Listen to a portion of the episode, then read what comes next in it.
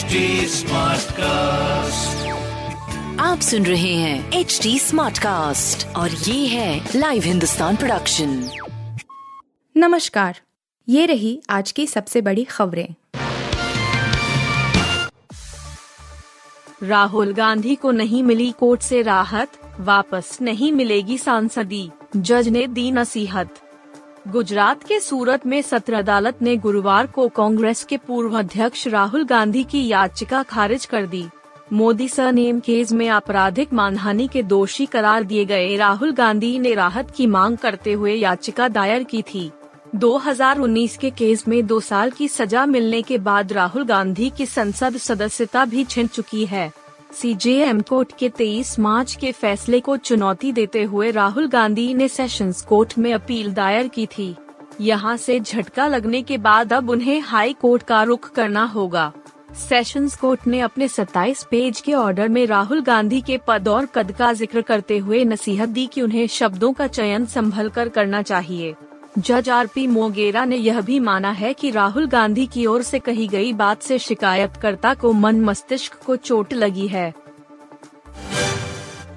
Airport पर हिरासत में ली गई अमृतपाल सिंह की पत्नी लंदन भागने की थी तैयारी। अमृतपाल सिंह को पंजाब पुलिस 18 मार्च से ही तलाश कर रही है। इसी बीच अमृतपाल सिंह की पत्नी को इमिग्रेशन ने अमृतसर एयरपोर्ट पर रोक लिया। उन्हें रोकने के बाद पूछताछ की जा रही है।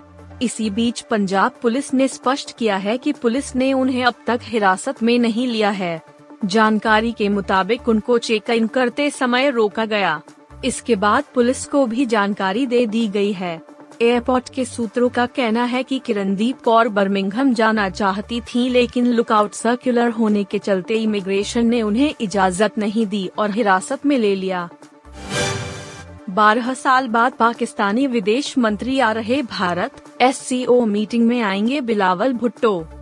पाकिस्तान के विदेश मंत्री बिलावल भुट्टो जरदारी अगले महीने भारत दौरे पर आ सकते हैं। वह शंघाई सहयोग संगठन के विदेश मंत्रियों की गोवा में होने वाली मीटिंग में हिस्सा लेने आएँगे।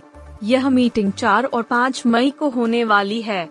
बिलावल भुट्टो जरदारी बीते 12 सालों में भारत का दौरा करने वाले पाकिस्तान के पहले विदेश मंत्री होंगे। आखिरी बार 2011 में पाकिस्तान के विदेश मंत्री ने भारत का दौरा किया था। लेकिन पठानकोट हमले, उड़ी अटैक और फिर पुलवामा हमले जैसी घटनाओं के चलते दोनों देशों के रिश्ते निचले स्तर पर पहुँच गए थे। बीते कई सालों से दोनों देशों की लीडरशिप के बीच संवाद नहीं रहा है। ऐसे में पाक विदेश मंत्री बिलावल भुट्टो जरदारी का भारत दौरा अहम है। ट्विटर पर ब्लू टिक वालों के अच्छे दिन खत्म, अब देने होंगे रुपए। लोकप्रिय माइक्रो ब्लॉगिंग प्लेटफॉर्म ट्विटर पर किए गए बड़े बदलावों में पुराने लेगेसी ब्लू टिक हटाया जाना भी शामिल था और अब इसका असर प्लेटफॉर्म पर दिखने वाला है। ट्विटर के नए सीईओ एलन मस्क ने बताया था कि 20 अप्रैल वह डेडलाइन है, जिसके बाद उन यूज़र्स के अकाउंट से ब्लू टिक हटा दिए जाएँगे जो इसके लिए भुगतान नहीं कर रहे।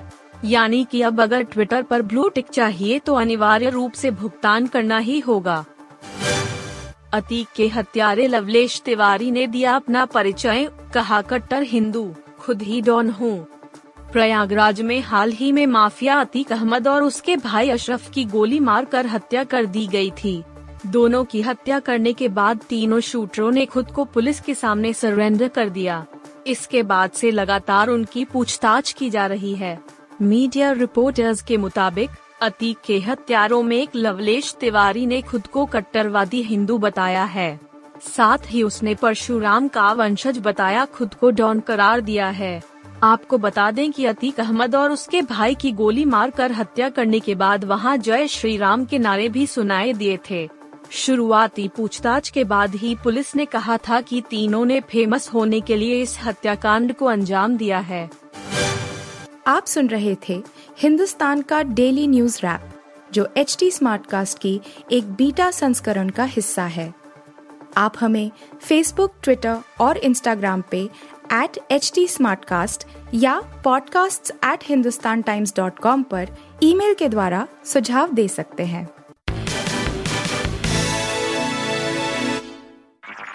आप सुन रहे हैं एच डी स्मार्ट कास्ट और ये था live Hindustan production HD Smartcast.